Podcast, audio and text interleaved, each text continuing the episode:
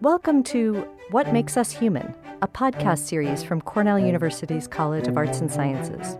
While we might think we know what it means to be human, researchers across fields are finding surprising new insights all the time.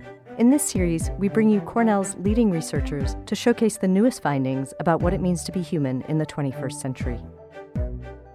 My name is Michael Fontaine. I'm professor of classics at Cornell University.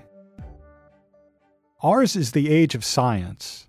To understand what it means to be human in our time, we look to medicine and technology, neuroscience, and genetics. Ours is also the age of faith in science, what's called scientism, and it's not making us happy. In America, one in four women is taking an antidepressant drug. One in seven men do. We are giving drugs to school children, and we are growing sensationally overweight to sizes and in numbers never before seen.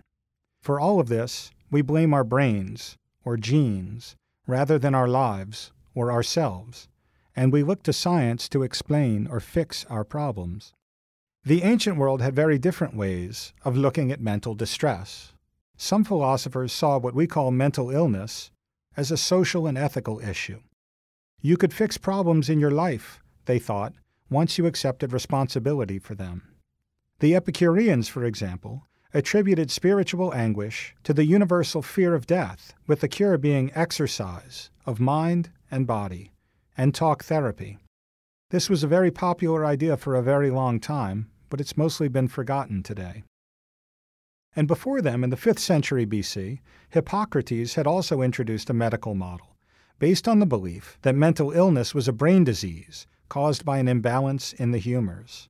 Hippocratic healers sought to correct these alleged imbalances through the use of psychotropic drugs, like hellebore, forcibly administered if need be, and temporary confinement.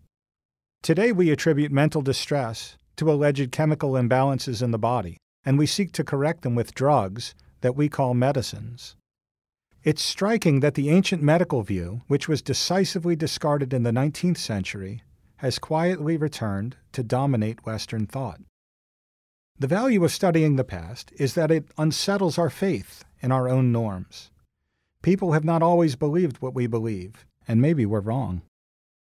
Ancient literature prompts us to ask whether we should explore alternatives to our current presumptions and prejudices, especially when those presumptions are rooted in science.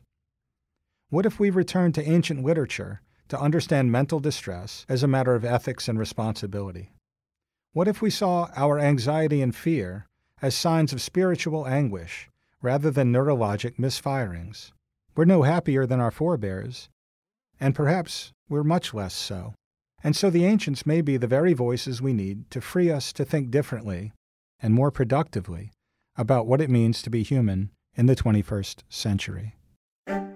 Join us for another edition of What Makes Us Human, brought to you by the College of Arts and Sciences at Cornell University.